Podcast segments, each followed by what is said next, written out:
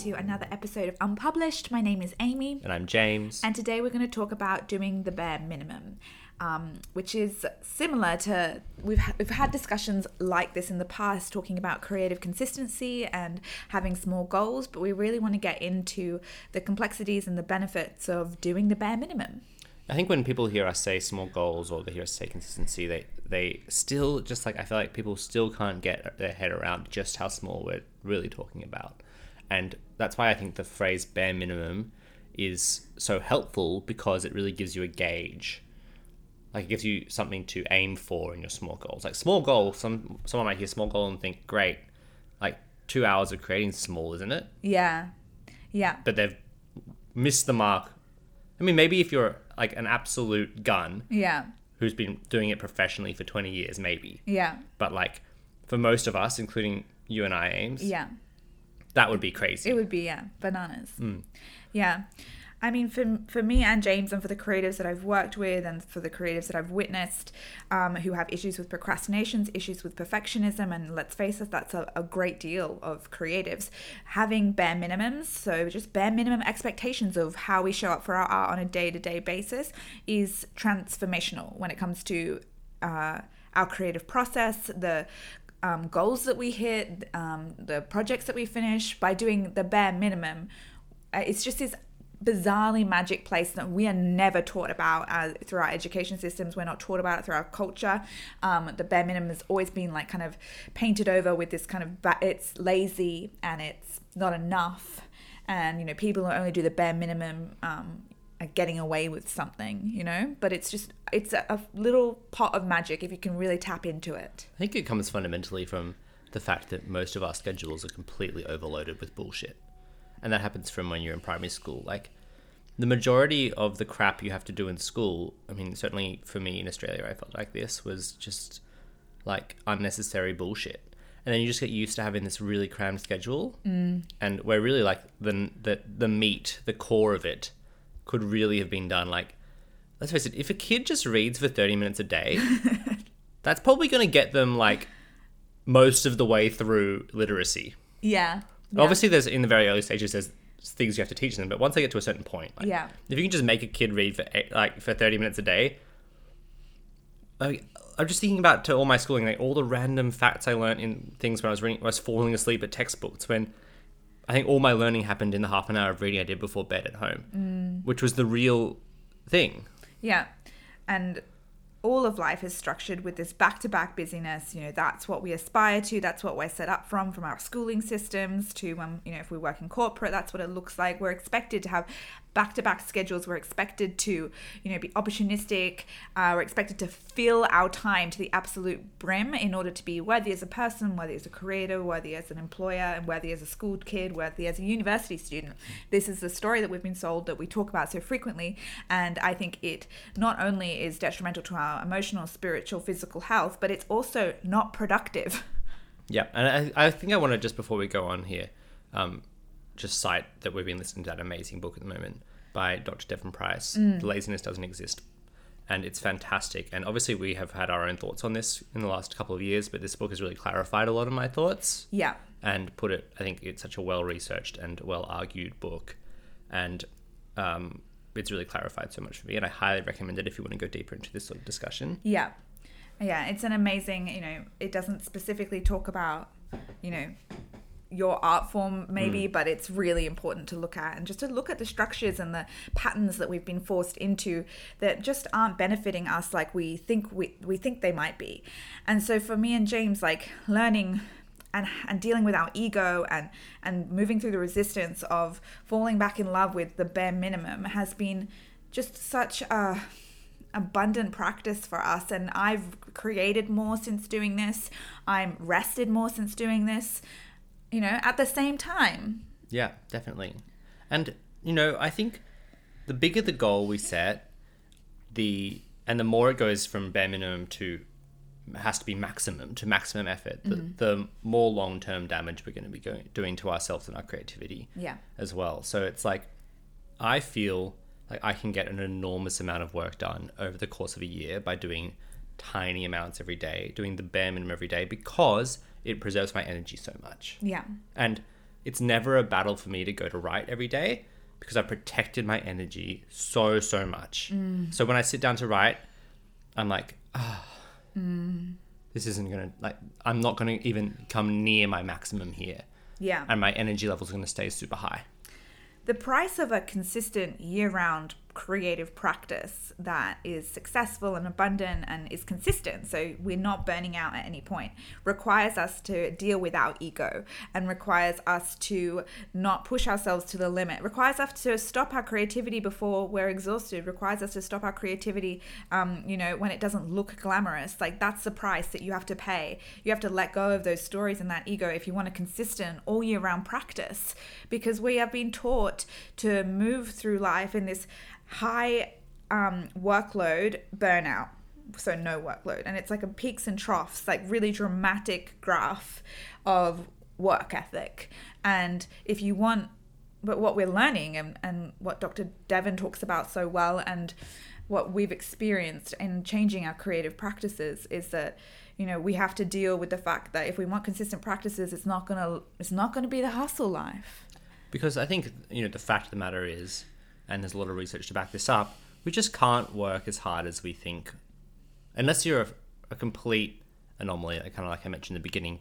You know, when you listen to someone like Gary Vee, and he's like hustle, hustle, hustle, or something, and then you listen to these people who are like, I work 12 hours a day. It's like maybe that worked for them, but they're probably in the absolute minority of people that that would work for. Mm. and, and also it probably doesn't work for probably, them I know we've talked about this before. Like, you know, if we wanted to, I don't know, have we actually specifically talked about this before? But we've always talked about doing a whole podcast on this. Like, if you wanted to write out our day schedule, we could make it seem to an outside observer who was asking about it as if we worked 18 hours. yeah you could definitely Because you just fucking like bullshit the whole time. Yeah, I mean, what you know, today woke up at what seven? I woke up at seven. I went to the cafe and I wrote for two hours. Like realistically, I was there for like an hour and a half. Maybe I drank my coffee for twenty minutes. I stared into space and maybe went on my phone a bit. Like Yeah, came home, trained. went to the gym straight away. It's like, well, actually, I kind of like milled around the house for twenty minutes. Like you know, it just goes on like that. Like Yeah, but yeah. you just they just say the whole time block is like anyway. and because we're taught that that's um, how we uh, create value for ourselves. Yeah. Sorry. Hundred percent, and then we don't. See, and then like I didn't finish work until ten o'clock. It's like because often Amy and I get this weird spurt of energy after dinner. Yeah. where like eight o'clock we might work for an hour or two. It's Yeah. like not all the time, but that hap- that does happen. So it's like we could tell everyone we didn't finish work till ten o'clock. Yeah, the framing of this is so influenced by the glorification of hustle in our society. Mm. And when we hear people talk about their packed fucking schedules or I've been so busy, we need to take it with a grain of salt always. Because and it's not their fault. I mean it's their responsibility to investigate this and to unpack their stories. But we've been sold the story that hustle and busyness is you know power and it is status. And so it's no wonder that we're all exaggerating our days Absolutely. And which is, you know, you can see the absurdity in the situation there because we no longer a society concerned with results. We're a society concerned with perceived effort. oh Oh, yeah. That's good I know. Um, what we were saying, at, I remember we were sitting at the lights today in the car and, oh, man, this is going to really derail the conversation, but for me to think about this. do you want me to take over yeah, just take over while I think about this. So, if I just want to clarify what bare minimum means for me, like we've spoken about this a hundred times before, but I just want to go over it again. For me and James, like my bare minimum at the moment, I have it on the whiteboard. Um, I have to consume books each day, and that's just a goal that I have. And there is no spe- specification around consuming books. I'm allowed to listen to it for one minute and I don't have I can listen to it. I don't have to read it. Like that is uh, my bare minimum is I consume books in some way or another.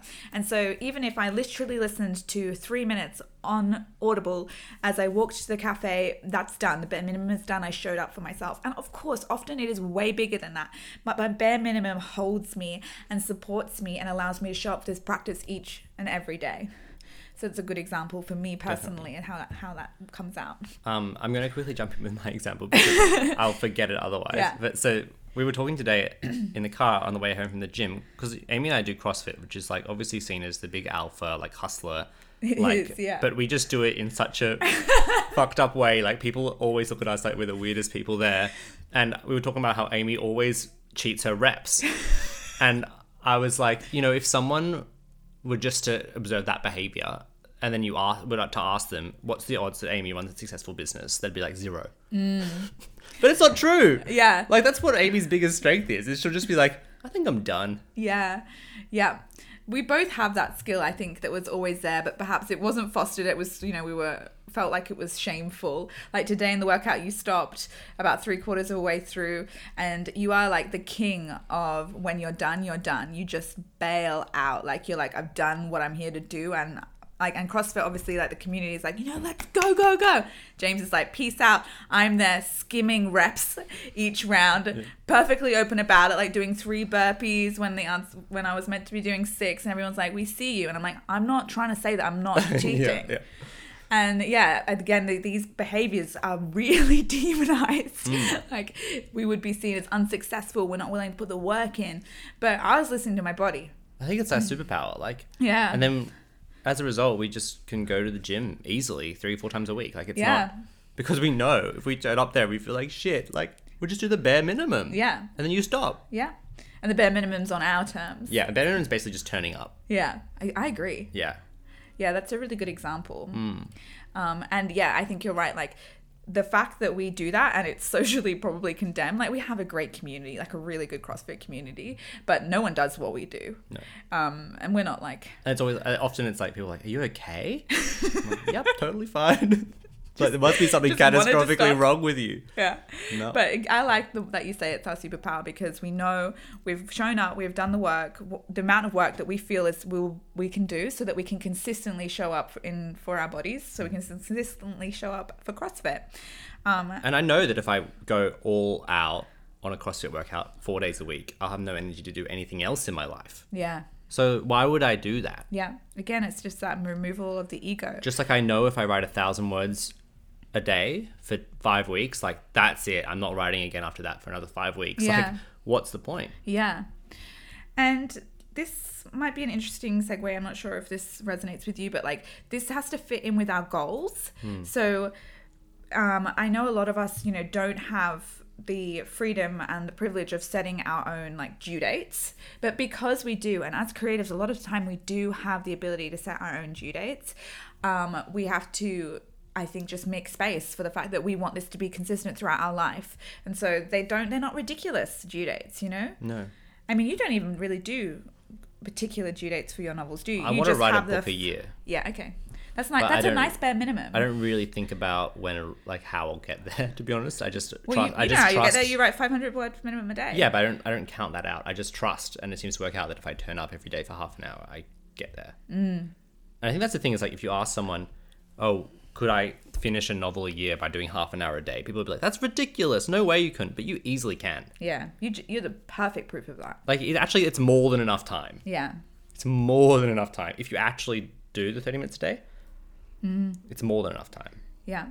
So, what do you want to talk us through some of your bare minimums? Yeah, of course. Like I think it's um, well, obviously the writing and the editing one, I, I set a low goal for myself. And I've talked about this a lot in the past, but uh, and I've talked about the fact that I've experimented with raising it and it was a horrible mistake. And like for, for example, at the moment, even I'm, I started off this week and I forgot this, and I was like, I'm gonna do two writing sessions a day Yeah. because I want to get through. I'm on my second draft and I want to power through this. Like, um, I wanted to add two chapters, and I was like, I want to get them done quickly. Horrible mistake because I did two days of it, and I was like, oh my god, You're tired. yeah. What would it be like if it was just like you can do the second one if you feel like That's it? what I. That's what I have to remember. Yeah. it's much better. You got to check what, what your energy levels are like. Yeah. We're so divorced from checking in with how we're going. Mm. And it's what my book, The Burnout Artist, was all about. It's like we just have forgotten that to was the check name of the in. book, was it? The Burnout Artist. What is my book called? For the burnt out artist. You know, I know, it's just funny. I just love it. I love that about you I'm, so s- much. I'm sloppy. Sloppy. Um, we are just so divorced from understanding how we are. We're not good at managing our energy levels because we're not. We never pay attention to our energy levels. Um, so I like that for you because we are allowed to be ambitious. We are allowed to want to do more. That's not what the bare the bare minimum doesn't negate excitement and energy flows and and and flow state. If you feel good enough to do the second session, you'll do it. How do you hold yourself accountable to showing up for that second session if it isn't mandatory?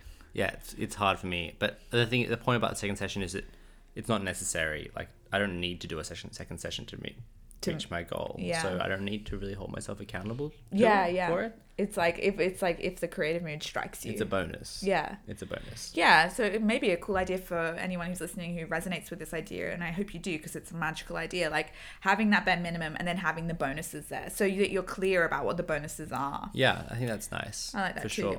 And like you know, my second, just looking at our whiteboard here, and, and my goals on the whiteboard that we tick off.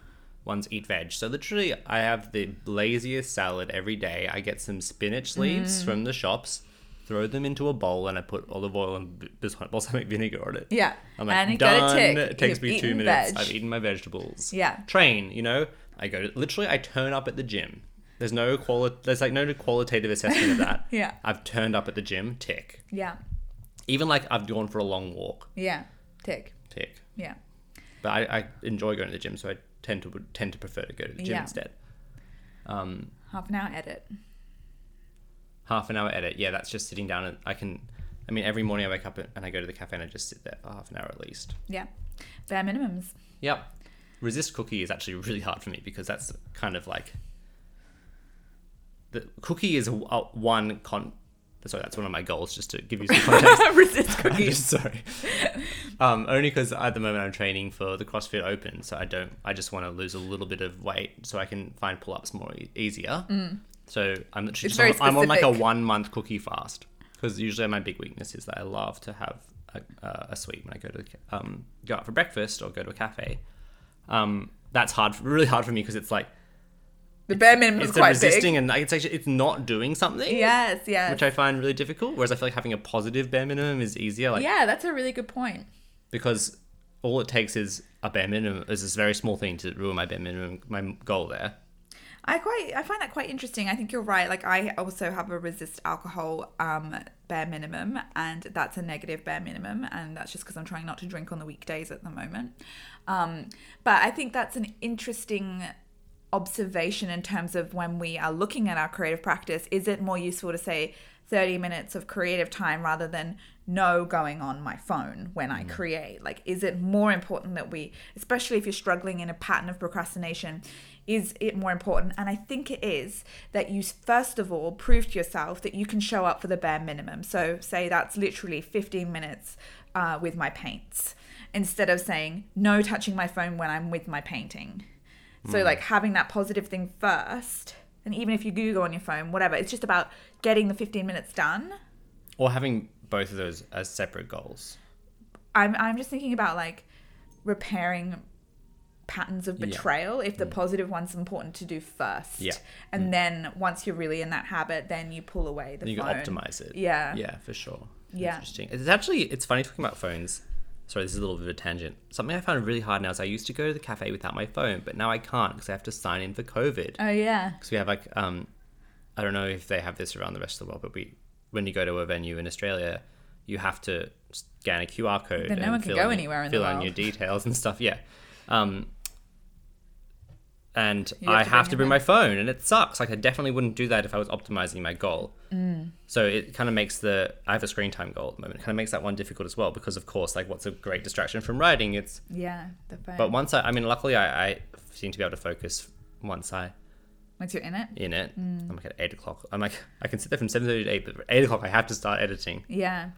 I think a lot of people have way too big of goals when it comes to screen time and, and tech use.